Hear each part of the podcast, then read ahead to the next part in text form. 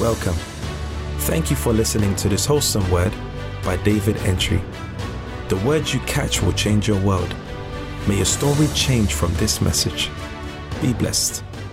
Colossians chapter 2, reading from verse 1. For I would that ye knew what great conflict I have for you and for them at Laodicea, and for as many as have not seen my face in the flesh, that their hearts might be comforted, being knit together in love, and unto all riches of the full assurance of understanding, to the acknowledgement of the mystery of God and of the Father and of Christ, in whom are hid all the treasures of wisdom and of knowledge. And this I say, lest any man beguile you with enticing words.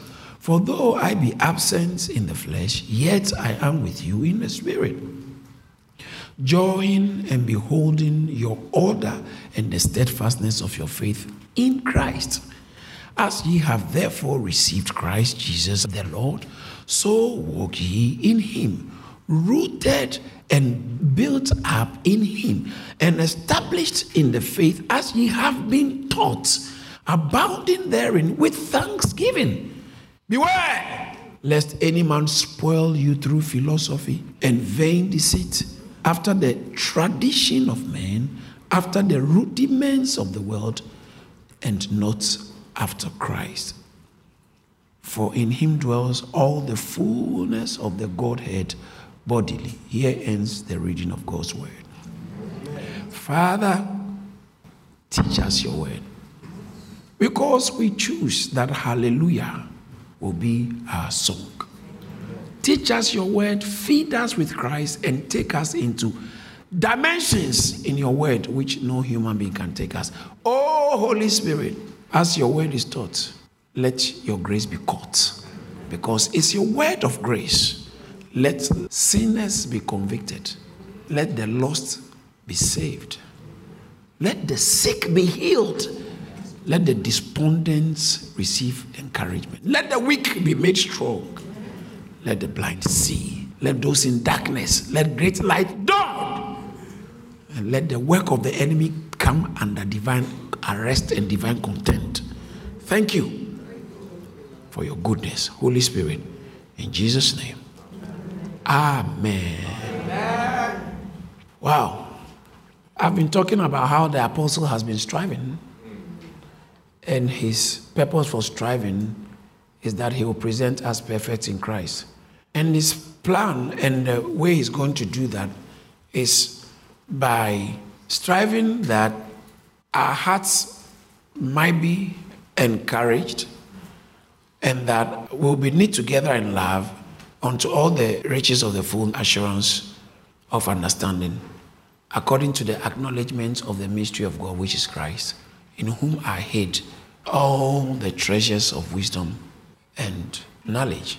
So he's striving that our hearts be encouraged, knit together in love, that will attain to the riches that comes through the full assurance of understanding, which affords us the ability to comprehend or apprehend the mystery of God, which is Christ. And who is Christ? In Christ, is hid all, all the treasures of wisdom and knowledge. And then, so we say, look at the verse 4. I want to pick it from there. And this I say, I've been saying this thing. If I don't say it, somebody will beguile you. Somebody will beguile you. Para logi zomai. Someone will beguile you, deceive you, delude you, lead you astray. So, how would they do it? Not with empty words, but with persuasive arguments.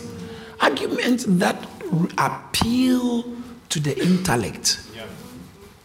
Christianity does not start just from the mind, Christianity starts from the heart. It starts from your inner man and then your mind catches up. So people are say, I run and read the Bible, I don't understand. Other people, the way they put it is the Bible contradicts itself. That's their way of saying this thing is higher than my mind. so they say, when you hear someone say the Bible contradicts itself, he tries to say that this is higher than my mind. It's like giving SOHCAHTOA, algebra, you know, or calculus to a year seven child to solve. And they will think this is all kind of rubbish. What is this? What, what's cos theta? Oh, sorry. I think some of you is even.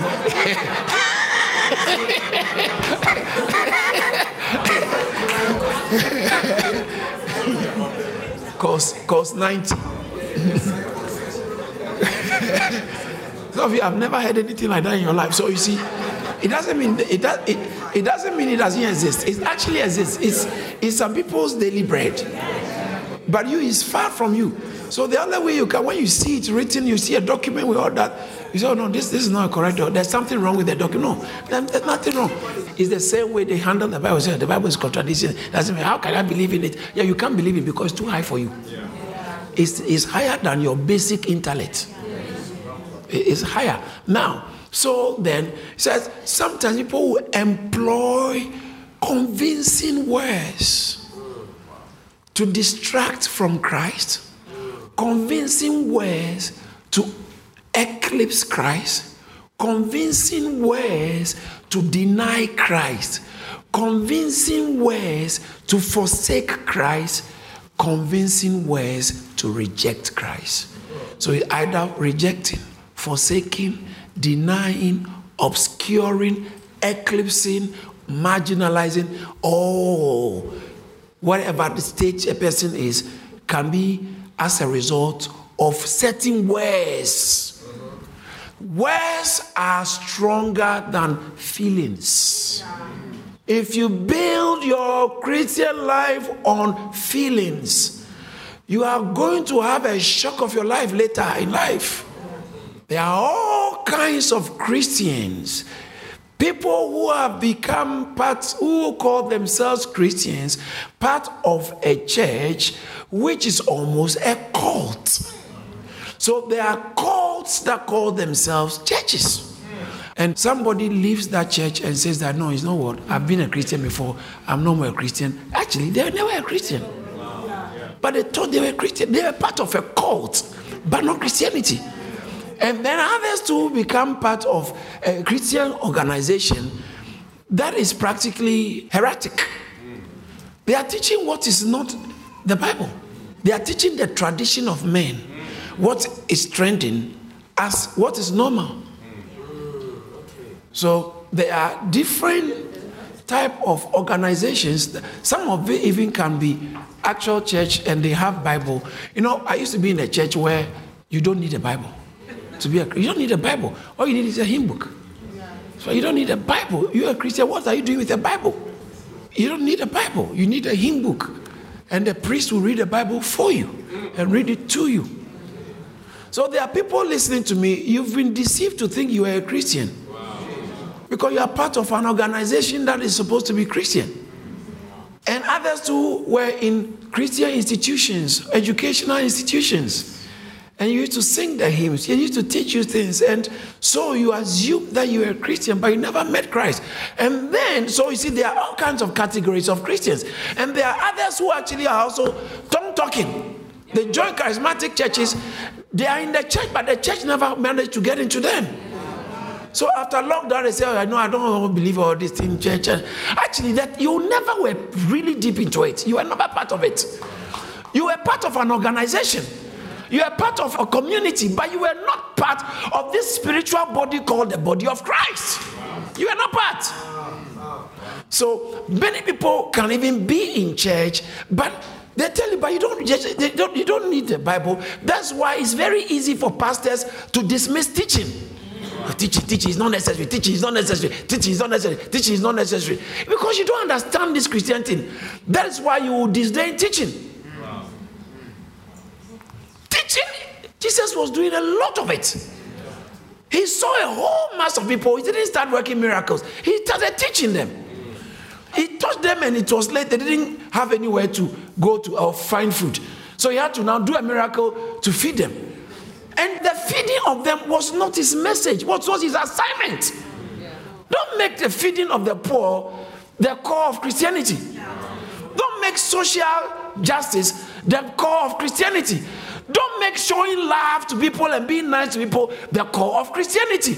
There are people who have come to Christianity and they have made the main message of Christianity different, different things. So some of us are sitting here and you are thinking, what is the point of church if no one loves me? You are holding the stick at the wrong end. What is, what's the point of the church? Is I'm going to church and I'm seeing people by the roadside, they are sitting and begging. Who put them there? Does that mean you shouldn't help? You cannot be full of God and not be sensitive to the plight of men. What the more godly you are, the more merciful you become. In spite of people who you don't like, who even hurts you, the more godly you become, the more forgiving you are, the more merciful you are, the more you are willing to do something about people's plight. The core message of Christianity, if you have been in church a while and you don't know it, it's a, it's a serious crisis. The core message of Christianity is not building houses for homeless people. It's not building schools for the uneducated. It's not feeding the hungry. But that's what Jesus was doing. Read the Bible. He didn't come to feed the hungry. He wouldn't have had to come all the way from heaven. There was enough food. People could do the job. He didn't have to come from heaven to come and feed the hungry. That is an aberration of his assignment and his purpose. He said, To this end, what did I come? For I was born. He came into the world so sins can be forgiven. That is the core message of Christianity the forgiveness of sins. God finding a way to forgive sins of human beings. If you are neutral and muted on that, you have missed the core message of Christianity. That is the core, the platform, and other things can come in. But that is the platform so that God can forgive sins. That's why Christ came. Why did Christ come? So God can forgive sins. It was unheard of in the Jewish tradition. According to Romans chapter 3, verse 25, 26, 27, can happen. I mean, God forgiving the ungodly. Verse 26. Uh, yeah, to demonstrate this time that he might be just and the justifier of him who has faith in Jesus. And then even chapter 4 talks about that God can forgive the ungodly. No, Jewish tradition. But on what grounds? Verse 5. Verse 5 says that, but to him who does not work but believes on God, him is God, who justifies the ungodly. How what, on what grounds will, will, a God of justice justify the guilty? It is, it is a, it is a very foreign concept in Jewish tradition because God is a God of justice. And because he has taught them in the Old Testament that he will by no means spare the guilty. So God sent Jesus Christ. So Romans chapter 3, verse 5, as we read it earlier, he sent Jesus Christ for this sole purpose that he is putting a system in place to be able to forgive sins and still remain righteous and still remain just. Because if God forgives sins arbitrarily, it's, it's not just. You can't be a judge and look at a criminal and say, You are free. No, that's not justice. So then, if you are free, there must be a basis. He's finished serving his term. So you are free. Or someone who is owing and say, No, your debt is, you are free. You don't have to pay. No, no. Why are we doing that? He's not going to. No, the uncle has paid for it. Oh, okay, someone has paid for it. And that, that, that, that's justice. You understand that? So God has to forgive sin. He wants to forgive sin. He's a God who forgives sins. But on what grounds? One of the main reasons why Christ came is that sinners will be forgiven. So that means that you are not a Christian until you know your sins are forgiven. How can you be a Christian who doesn't know your sins are forgiven? But you have, have joined the church, you know, for blessings, blessings, blessings. Eventually, if the blessings delay, one blessing come because needs never finish so long as you are a human being. So today, maybe you are looking for blessing for marriage. Tomorrow, it be a blessing for a child. Oh, some people have children. I don't need. A, you don't need a blessing for a child, but you need a blessing for your child to do well. You go to the hospital and come back, and you need a blessing to survive beyond a year because of what the doctor just said. You need, you need, I need this blessing. You never know what ugly head will show up and you need a blessing for. So there's always something we need. That's why it's good to be with God. He will help. But there are times where Stephen will die. And it's still part of God's plan. So if your faith is only built around getting now, I'm sure you are going to get into crisis very soon because it's not always about what you think you need or what you think you deserve, but it's about the plan of God. Maybe the plan of God is that Stephen must be martyred. It is the plan of God. Stephen must be martyred, he must die. In Hebrew chapter 11, I think from verse 35, 36 there, it talks about some were cut into pieces by faith. I, I don't understand. You see, your, your faith is to get a husband. Your faith is to get a car. Your faith is to get a job. Your faith is to get a wife. But their faith is not what's to get. Look at the verse, verse 35. Women receive their dead raised back to life. Is that not good news? By faith. 33 says that through faith, do you see that? Say through faith. Through faith. Through faith subdue kingdom, work righteousness, obtain promise, stop the mouth of life. Are this all no something you like? I want this one. Listen, I don't know about but me. I want this one. Can you imagine? Subdue United Kingdom. By faith, subdue kingdom. Some of us, even your, your workplace, you can't subdue. But this one, God will help you. By faith, work righteousness. I know it, this sounds good for somebody obtain promises. That will be your testimony. Uh, I said, that will be your testimony. Ob- obtain promises. Stop the mouth of lions. That one, I don't want to go to the zoo, so you let's stop the mouth of lions quench the violence of fire, escaped the edge of the sword, out of weakness were made strong. Say amen. amen. Became valiant in battle, tend to fly the armies of the aliens. Look, look, at what people were achieving by faith. They were achieving, achieving. Look at the next verse. Achieving. Women received their dead raised back to life. Wow. Others, oh. Oh, that, that's where the problem is rising. Others were tortured, not accepting deliverance that they might obtain a better rest. So they willingly, you kill me, I will stand my grounds. Kill me. If you won't marry me because I said I'm a Christian, go. I will follow you to the temple. Yes. So they refused by faith. But look at the next verse. Still others had trials of mockings and scourgings. Yes. And of chains and imprisonment. These things is like by faith they were dying. So it looks okay. But the next one, the next verse, they were stoned, they were sawn in two, they were tempted, they were slain with a, ah. Didn't others escape the edge of the sword?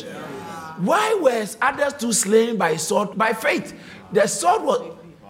So then, if you build your Christian life purely around experience, you will come into a time where your experience is not compatible with what you have been expecting from God. But if you build your Christian life around genuine dedication to God and knowing more of Him and following His will, then you know you can't be a victim under any circumstance. So even when it looks bad, God is in the picture. So there are different reasons why people think I am a Christian. But the core Christian message, if you miss that, you have actually missed, you might be, there are others who are Christians and are in good Bible teaching churches. But you know what? That's their interest is not the Christ that is being taught. Their interest is, my friends are here. It's next to my house. It's very convenient for me. I just like the music there. I just like, and others are also in churches for entertainment. Mm. Others are also in churches for status. So then later on, so what? Listen, what, what am I driving at? When you hear someone who says that I used to be in church, but now I don't go, don't be threatening them, so worried. People are not leaving church. Don't be threatened by deconstructionism. Don't let it threaten you. Because in the first place, John says they left because they were actually not of us. Because if they were of us, they would have stayed. First John chapter 2, verse uh, 18 and 19. Said they left because they were not with us. But if they were, they might have, uh, they would have stayed. They would have continued with us if they were really in us. So in John chapter 6, Jesus asked them, Are you also going to go from that time? Many of the people defected, they left. People, many left Jesus because of the teachings.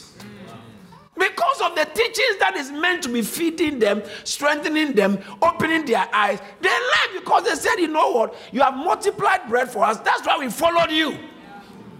So in John chapter 6, he told them, You are following me because of bread. Your fathers, verse 30, 31 downwards, your fathers ate manna in the wilderness and are dead. And they say he told them that you need the bread that God gives from above. Verse 33. He said, The bread of God is he who comes down from heaven to give his life to the world. Then they said, Ah, give us this bread. It's all about their own. And not once, said always. Give us this bread always. Then Jesus said, I am the bread of life. Then he began to expound it to them into the 40s and the verse 50s uh, and explain it to them that he is not just the bread of life, but he's the living bread as well. He is one, bread of life, and two, he's a living bread. They are two different things. Bread of life is the bread that when you eat, you will have life. The living bread is the bread that can walk. the bread itself is, has the life. It, it, the bread itself has life. Tell me about the condition of the bread. Say, I am not just the bread of life, but I am the living bread. And he began to tell them that you have to eat me. Then suddenly, Bible says that many of his disciples heard this. They said, This is a hard saying. Who will take it? And from that moment forward, many of his disciples left him. When you hear people say, I don't do Christianity again, don't be worried about those kind of things. Don't never, never be worried about. Because that's why it's important that churches and church leaders make sure we don't deviate from the core message of Christianity. From the core message, so people know what this thing is about. You might be here, you might be listening to me, and you actually don't have a clue what this thing is about. These are religious guys have gathered to meet. So let me also go. I like their music. No, no, there's something deeper in this. There's something bigger in this. So he says that I do not want you, I have to say these things, lest any man beguile you, deceive you, delude you. Delude you will delude you with very nice, cogent reasonable. Because for it to be persuasive, it must be reasonable. It makes so much, it makes so much sense. It makes so much sense. Someone saying, Oh yeah, oh yeah, I've never been taught about it like this. Oh yeah, oh yeah, oh yeah. Before you could say, because of your gullibility. Because if you notice, because you don't know, you've been swayed. So Paul said, I say these things. Because if I don't say it, someone will delude you deceive you with persuasive arguments. Verse 5 and verse 6 and verse 7. Verse 5 For though I be absent in the flesh, I'm with you, beholding you in the spirit, joying and beholding your order and the steadfastness of your faith in Christ. I'm observing it. Now look at this steadfastness of your faith in Christ. Verse 6 As ye have therefore received Christ, that's Christianity now. Oh, this is loaded. As you have received Christ, so walk in Him. Huh? What did you say? I should walk in Christ? Walk in Christ? Um, where? How? I should, we should walk in Christ? Where is He? So, ah, we should walk inside Him. Like, is Christ a building? Is Christ a place? Walk in Christ? He said that you have to, because if you don't do that, you are going to be disadvantaged. Can I say something, brothers and sisters? The central point of the New Testament Christianity is about walking in Christ. The central point of this church thing is really not sitting down and listening to music which is all good. But how long will you sit down and listen to music? After that, what next? So, the central aspect of Christianity, the New Testament Christianity, is walking in Christ. So it is necessary we explore what it entails to walk in Christ. Because if you don't walk in Christ, somebody will spoil you, somebody will deceive you. And one of the ways to avoid being deceived, in fact, in Colossians, there are four major things because he wrote to the Colossians because he could tell there was an influx of deceptive teachings, deceptive suggestions, deceptive ideologies coming alongside the Christ they have in the church. Christ was in the church, but they were adding something else as also very essential. So it's not, it's not just that the Bible, you also have to read other religious. They will tell you, why are you reading only the Bible? You have to read other religious books. So he said, I have to tell you this, lest anyone delude you with enticing ways. Then he says that walk in Christ. So, as I was saying, that Paul addressed certain things we have to do, even in Colossians, to help us not be deluded. Four points he mentioned, not right in this text, but I think I want to draw it to your attention. Number one, according to chapter 3, verse 4, I like chapter 3, verse 4. If you don't mind, will you be kind enough for us to read it out from the screen? Is that okay? All right, let's, let's all read it, please.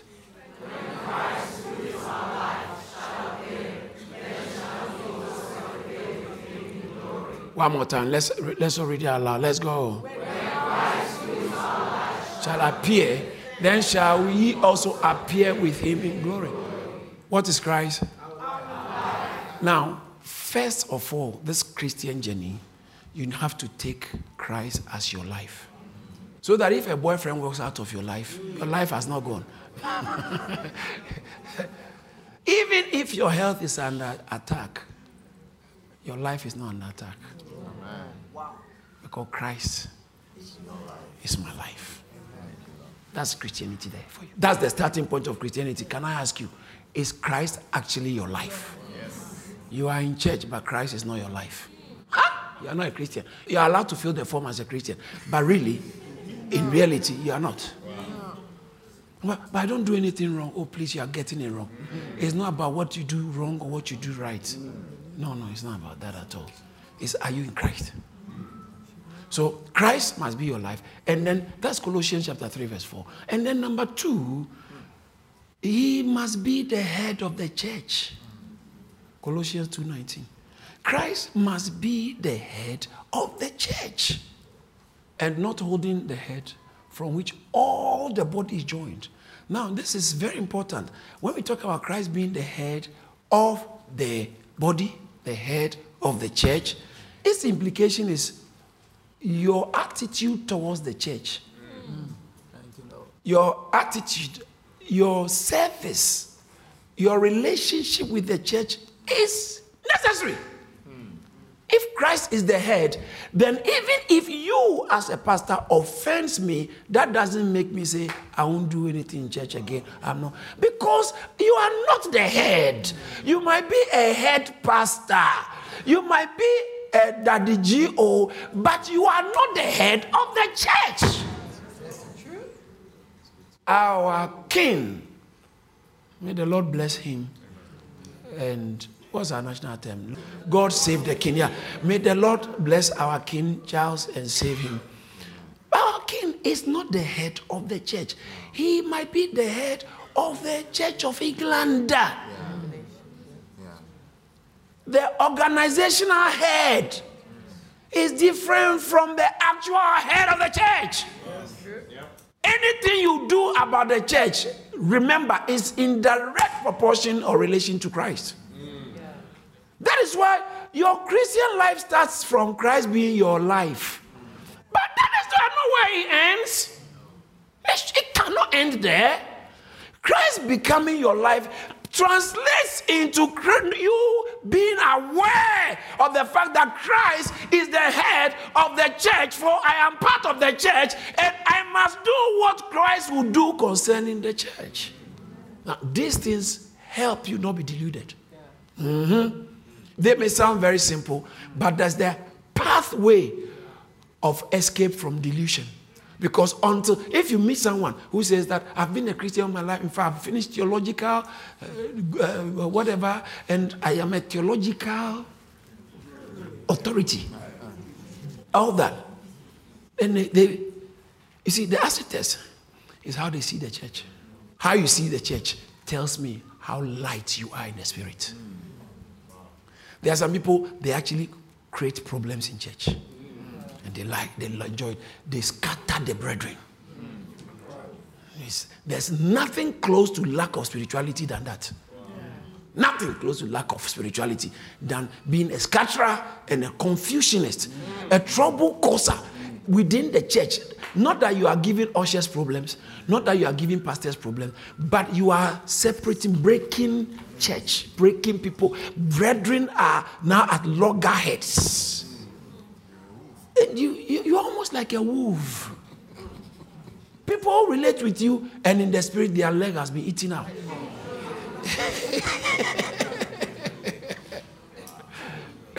so, two, to help us not be deluded, you have to see Christ. He actually is. Acknowledge that Christ is the head of the church. Shall we all say that together? Christ is the head. Please say it again. Say it louder for the last time. And number three, according to Colossians chapter 1, verse 27, you have to experience Christ as the hope of glory. Experiencing Christ as the hope of glory. You see where experience comes in? Enjoying Him. Enjoy. So you can be going through some stuff, but the Christ in you is what gives you the meaning of life. The Christ in you is what makes you know that there are better days ahead. My end shall be that of peace. The Christ in you is what makes you know that I won't compromise on my godly stance because I know God is with me. Yes. It's the hope of glory. You are enjoying, and it's not just a mental thing, but something that has become your experience. You enjoy Christ. You enjoy. That is why Christianity without passion is really a border. Your passion for Christ is waning, I don't know how far you can keep going. How long can you keep living without eating? How long, how far can you go without food? How far can you go in Christ without passion? You end up becoming a criticizer. Bible says that love builds up. First Corinthians chapter 8, verse 1. Knowledge puffs up. Yeah. That's what some people display on social media. Yeah. I know this, I know this. Knowledge puffs up. All these churches, I know, I know, I know, I know, I know this person, I know this one. Knowledge puffs up, but love builds up. Yeah. The edifies it builds up. Love builds up. You can't build the body of Christ with just knowledge. So those who say, I want to be a pastor, so all your life, you are not even serving in any church. You are busy looking online, looking for theological seminaries to attend. So you can know a lot about the Bible. It doesn't work like that. You can go, you only know the letter. Bible says the letter killeth. I am not saying theological seminary is not necessary. I'm not saying that. It, it has its place. It has its place. But if you just go dry like that, it doesn't guarantee because until your heart for God, your love for God and His people grows up, you can never serve God's people. You can because you can't build the church outside of love for Christ and His people. So what you need more is your love, your affection for Christ, because somebody will offend you. When you love, offense doesn't develop easily or a friend doesn't go far yeah. when you love. So it's important you enjoy Christ. Get this personal enjoyment experience with Christ. Yeah. Yeah. Say, enjoy Christ. Enjoy Christ. I'll come back to that in a minute. But the last point to stay safe outside of delusion is to walk in the Spirit. Did you see that? Walk in Him. Walk in this. Pastor, I have a question. Am I supposed to be walking in Christ or I should be walking in the Spirit? Oh, I'm happy you asked that question. I'll answer it. The answer is very simple. Three letter word answer. Yes. Am I supposed to be walking in the Spirit, or rather, I should be walking in Christ? Because Colossians chapter 2, verse 6, it says that we should walk in Him. So, am I supposed to be walking in Him? Galatians chapter 5, verse 16 says that walk in the Spirit. So, are we to be walking in the Spirit or to be walking in Christ? What's the answer? Yes. yes. Are we supposed to be walking in the Spirit or be walking in Christ? And the answer is yes. yes. Hallelujah. So, is there any difference between walking in Christ and walking in the Spirit? Now, when we talk about the Bible says walk, that's where I. What does it mean to walk? It means to behave, to act, to have your conduct, to uh, um, have your being. In Him we live, move, and have our being. To have your being a certain way. So, walk means have your being, act, behave, do things. All right. So now, when he say walk in Christ, that's behave in Christ, act in Christ, have your being in Christ. Now, when he say walk, why did he say, why did he use the word walk? And should have used behave. Walk is connoting something stronger. Because you walk on a, in a field, you walk within a territory. So when you are walking, that means that you are somewhere that at least is bigger than two steps. you understand? You take a step, one, but as soon as you add two and more, you're actually walking. So you are within a field. Now, watch this. Why am I saying this? It's interesting. Let me take you back to Genesis a little bit and rush through and come back to where we are. I think you will learn something. Now, in Genesis chapter 2, God created man. I've always been talking about this, and I mean, the Bible speaks with one voice. So, God created man, and the first instruction He gave man, Genesis chapter 2, verse 16, that you shall eat every tree. That's the first commandment. Not thou shalt not. The first commandment is thou shalt eat. Wow. That's the first commandment God gave. And the first thing God did when He formed man, verse 9, He then formed a garden and made trees grow. And the trees were good for food. There are trees that was good for food, produces something edible. And then there was another tree there, three types of tree, one good for food. There's another one, which is the tree of life and the tree of knowledge of good and evil. And he said, after telling them to eat of every tree, said the knowledge of evil one, don't eat. There's something about our existence and our relationship with God and eating. In fact, let me take you a little further off again. The New Testament church, in the days of Peter, they didn't have puppets. One important furniture in the church was table. In their gathering. In their gathering, one major important furniture was a table. Because they gathered around feast. And, did you say Peter bread? All right. So, what is it about eating? Is eating so important in life that when a child is born, all they know to do is to eat, sleep, and cry? And most babies who cry, the mothers will tell you, My baby is good. He only cries when he wants food. Yeah. Only cry. Ah, ah, ah. And some of them, the way they can, ah, like you are tearing their esophagus, but it's just they want food. so there's something fundamental about feeding. Whatever today we read in First Corinthians chapter 11, that does nature itself not teach you? All right. So then, nature itself teaches you. So when you look at nature, there's truth in nature which also has a corresponding truth in the spirit. That's why Jesus always used to say, the kingdom of heaven is like. It's like what something is true in the physical, in the natural, you can take that and re- apply it to what is spiritual. Now, some things are so important and fundamental to our human existence so long as God's program and agenda is concerned. Number one, feeding. Number two, building. And number three, marriage. Mm.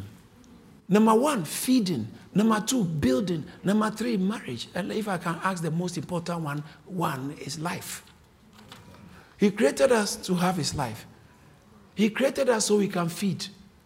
When we feed, we are supposed to be feeding not just on natural food, Man must not. Oh, Baba, every word. So bread is not it's not only bread you eat. There is a corresponding meal in the spirit, which is the word of God you eat to live. Now, this is important. So, life, feeding, building, and marriage. Building, I don't want to go to spend too much time. Most of the people who met God, they attempted to build something. In the Old Testament, it was always a tent. So David who decided that I'm going to build a permanent structure. God said, How did you know this? What I've planned?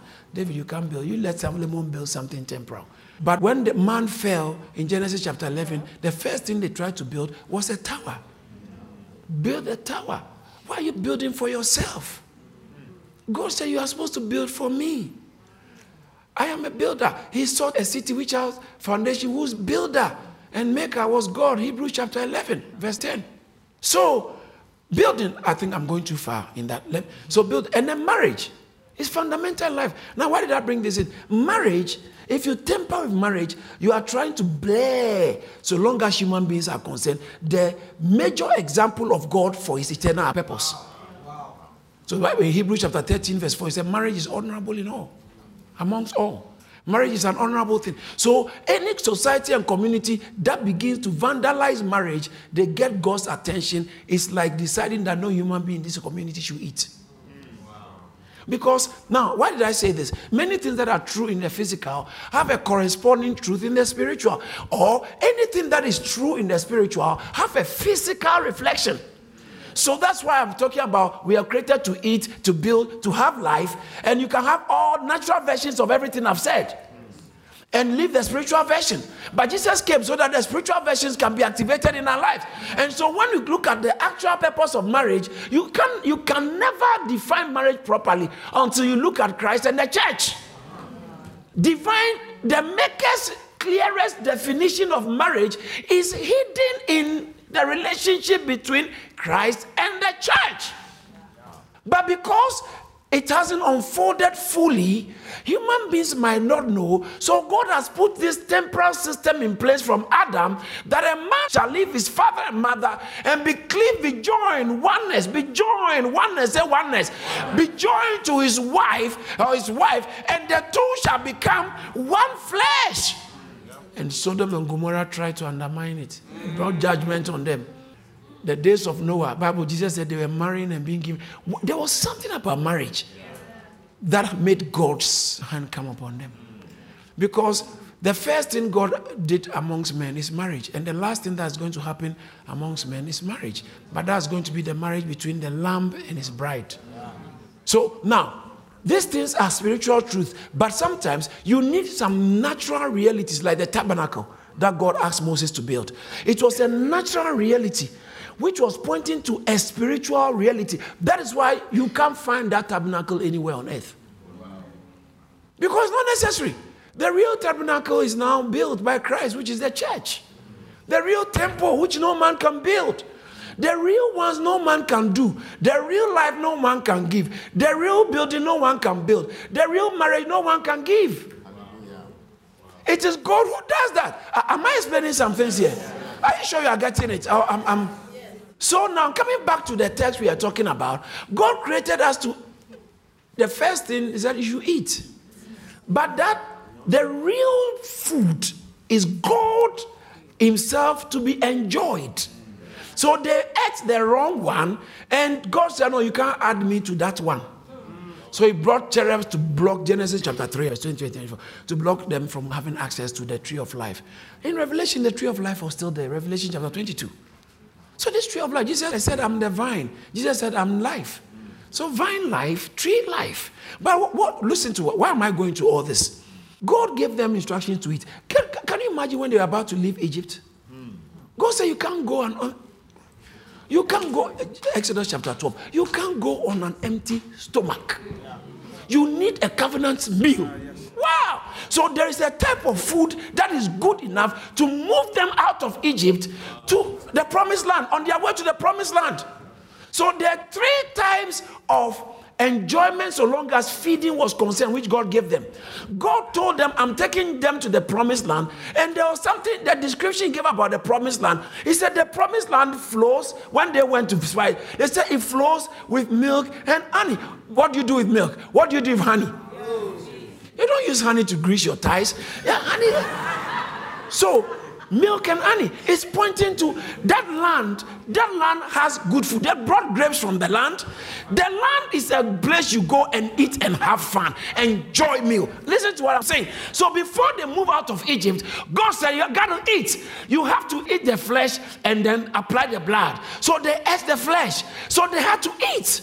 Now, when you have to be born again, you have to eat of Christ. Jesus said, If you don't eat of me, you don't have life. No wonder he said, I am the bread of life. So then he said, You have to eat. John chapter 6, it, it talk about how if anyone who doesn't eat me, you have to eat me. You don't, 58. If you don't eat me, you don't. Jesus said that most uh, uh, uh surely I say unto you, unless you eat my flesh and eat my, uh, drink my blood, you don't have life. The, my life is not you. Now, watch this. This is very important. So if you are born again, it means your entry point is eating Christ. You ate some Christ.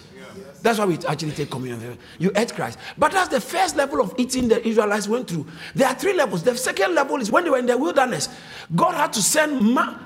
Mm. Manna is different from the Passover lamb. Bible says in First Corinthians chapter 5, verse 7, Christ is our Passover. So Corinthians, watch this. The Corinthians had experienced Christ at the Passover level enough to move you out of Egypt, but still Egypt can be in you. That is why he told Corinthians in First Corinthians chapter 2, verse 14 and 15. He spoke about a spiritual man, he spoke about a natural man, and he spoke about a soulish man. You are either in the case of one of these three, you are either soulish, you are either carnal, you are either spiritual, or natural that's carnal, natural that's fleshly, soulish. So look, Suke, Suke, please put you on the screen for me. It says that, but the natural man, you see, that's the natural man, does not say the thing of the Spirit of God. For the affliction, nor can he know because they are spiritual. Look at the next verse. It said, He who is spiritual. You see that? So you see the spiritual one there, and then uh, I think the verses before he spoke about the carnal man. I could not feed you because you are carnal. I could not feed you meat because you are carnal. So you are either carnal, you are either natural, you are either spiritual. All right. So you need the Passover meal to move you from Egypt. You can be out of Egypt but still have carnality. So Christ is their Passover. Then the Corinthian church, that's the biggest revelation they got about feeding. Christ is their Passover. But they didn't even go close to Christ becoming their manna that sustains them in the wilderness sustains them in the wilderness, builds their souls to be able to take every hit or attack of the enemy. Your soul in the wilderness. So when they got to the wilderness, God said, Now you've come further. Let me give you another type of meal the manna. And then they got to their promised land which is a land that flows with milk. And that one is an establishment. They are established and they are eating, they are enjoying. Now, watch the three. In the New Testament sense, the three levels apply. You are born again, you have to experience Christ as our Passover, but don't stay there. You have to go further in Christ becoming our manna. Jesus said, I am the bread that came from heaven. Me, you have to be eating me day and day. Doesn't matter all the things you are going through, keep eating me, keep feeding on me. That's why you have to come to church, keep feeding on me. But the third one, where Christ becomes your portion in life. Colossians chapter 1, verse 12. He says that he gives us, he qualifies us to have an inheritance. When they enter, so in those times, their portion, Joshua chapter 14, verse 1, they divided the land for them. The, the land became their portion. He says that, and these are the areas which the children of Israel inherited in the land of Canaan. He said, which uh, Eleazar the priest and Joshua the son of Nun, the heads of the fathers of the tribes of the children of Israel, distributed as an inheritance to them in the land. Now, we who are in Christ, we are Christians. What is our inheritance? We also have an inheritance. What is our allotment? What is our portion? Christ Himself is our. oh. Christ is our land. Christ is the Galatians chapter 3, verse 14, that the blessing of Abraham might come upon us, the Gentiles, that we might receive the promise. Say promise. promise. Christ is our promised land. Christ is the good land, the good land that people live for. Christ is a good land. And you get to a place where you are secured and stabilized in Christ. Christ is your actual portion in life. That's when you live in Christ. You are walking in Him, you are behaving in Him. You said, Walk in Christ. Christ must be your portion. He must be your land, your portion in the land. Of, is someone getting what I'm saying? Yes. You're a Christian. Is Christ your portion? Colossians chapter 1, verse 12. We read it earlier. I thought on that. He qualified us so we can have an inheritance. We can have an allotment. When they are distributing, they said, You too, this is your own. And what did you get? I got Christ. I live in Christ. I live in Christ. Now, what's the difference between Christ and the Spirit? Because Galatians chapter 5, verse 16 says, Walk in the Spirit. And by here it says that walk in Christ. Walk in the Spirit. Oh, Christ According to 1 Corinthians chapter 15, verse 45, Christ, the first Adam, became a living soul. But the last Adam, who is the last Adam? Christ is the last Adam. What did he become? What did he become? Christ became a life giving spirit. So when in the New Testament you see the Spirit, it's actually pointing to Christ. The Holy Spirit is pointing to the Holy Spirit. But most of the time in the epistles, the Spirit the Spirit. The Spirit Himself bears witness with our spirit. Walk in the Spirit. That that phrase, the Spirit, is pointing to. In fact, Second Corinthians chapter three, verse seventeen, it says that the Lord is the Spirit. It's there clearly. Now the Lord. Let's read it out. Let's go. Now the Lord is the Spirit. Your loudest and your deepest voice. Now the Lord is the Spirit. Never forget this scripture, New Testament believer. Jesus, the Lord, is the Spirit. That. He didn't say the Holy Spirit. He is the Spirit. The Lord is the Spirit. So in 2 Timothy chapter 4, verse 22, he says, The Lord Jesus Christ be with your spirit. Romans chapter 8, verse 16. The Spirit Himself. Oh, oh, the Spirit Himself. And where is Christ operating from? Within your spirit. Wow. So when he says walk in the Spirit, it's the same as walk in the Lord. Conduct your. So I said something earlier. I know some people didn't catch it clearly that the entirety of Christianity, the central aspect of the New Testament Christianity, is about walking in the Spirit, walking in the Lord. Walking in the Lord. If you don't walk in the Lord, your level of vulnerability, so long as delusion is concerned, deception is concerned, your level of vulnerability is high. It's very high. How do you walk in the Lord? He must be our enjoyment. You feed on Him, you walk in Him, you think on Him. The Word of God becomes the center of your living. Not tradition. Not tradition. That's how we do things. That's how we do things. Hey, what has God's Word got to say? Don't tell me about human tradition and uh, civil modern day ideology, modern day demands. So get out of my face. Christ is enough for me. No, you think I'm joking? See what he said. He says that work as you have been taught. That's why those who marginalize teaching are making a mistake. Yeah. Verse 6, chapter 2, verse 6, Colossians. As you have therefore received Christ, walk in him. Now, the original Greek word, for God so loved the world that he gave his only begotten Son, that whosoever believes, the original Greek word translated believe in, in, I-N. The Greek word also translates actually into.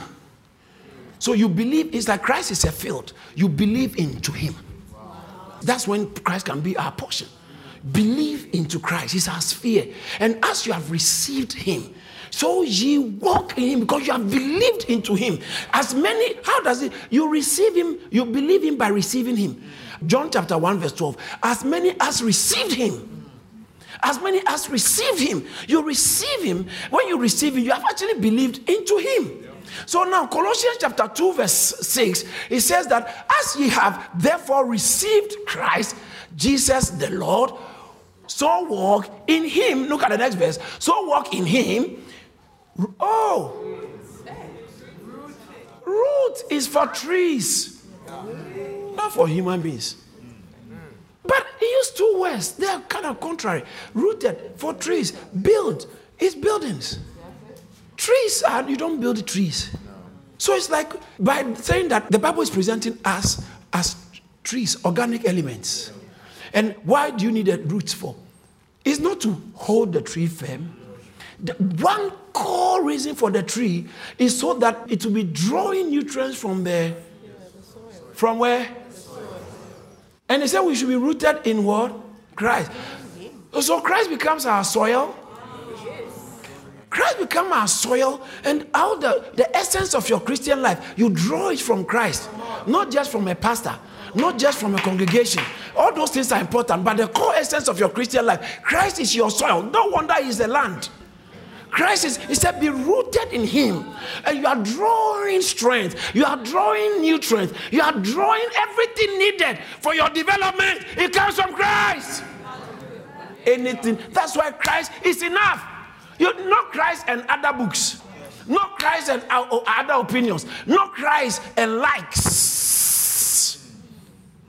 Christ is enough. Someone say Christ is enough. Christ is enough. Be rooted. Ephesians chapter 3, verse 17 talks about being rooted and grounded. Thank you, Lord. There's, there's some Christian roots that must go somewhere into a certain soil. And he says that we have to be rooted in Christ. And then he says that rooted in him and build up. Build up. Oh, what is that? We are a building, according to Ephesians chapter 2, verse 22. We are a building. We are the household of God. So if we should be built up, we are talking about the body of Christ, the church. Yes, you cannot stay safe if you are not established in the church. You can be saved, but doesn't mean you are safe. You are saved but it doesn't mean you are safe. Your safety has to do with how much builded you are in Christ. You are part of this building, you are part of a church. Your stability in a church life is for your own health and oh, safety. Oh, yes. It is not to help the church's congregation. No. That's why churches shouldn't be focused over excessively on marketing skills. We are like we're marketing for customers. Church members are not customers. They, they, they are family. They are members of a body. Built up in Him, rooted and built up in Him. Let me finish on this. And as rooted and built up in Him, established in the faith as you have been taught. As you have been taught. Those who constantly disdain and marginalize teachings. People will be saying teaching is not important because they haven't been taught. if you have been taught well and you understand Christianity, then you realize that teaching plays a central role in Christianity. Mm, yeah. Yeah. That's why we spend a lot of time in church teaching. Yeah. But people are suffering. Listen, there are people who don't. You see, it depends on how you define suffering. Yeah. Didn't Stephen suffer? Yeah. Didn't they scatter the church? Well, it wasn't that suffering. Most of the suffering they refer to is either um, they don't have money, but even if you don't get taught, you won't even know what steps to take. Like people I know who are supposed to do some courses, they say, no, no, this is not for me. And they are applying for jobs they won't get.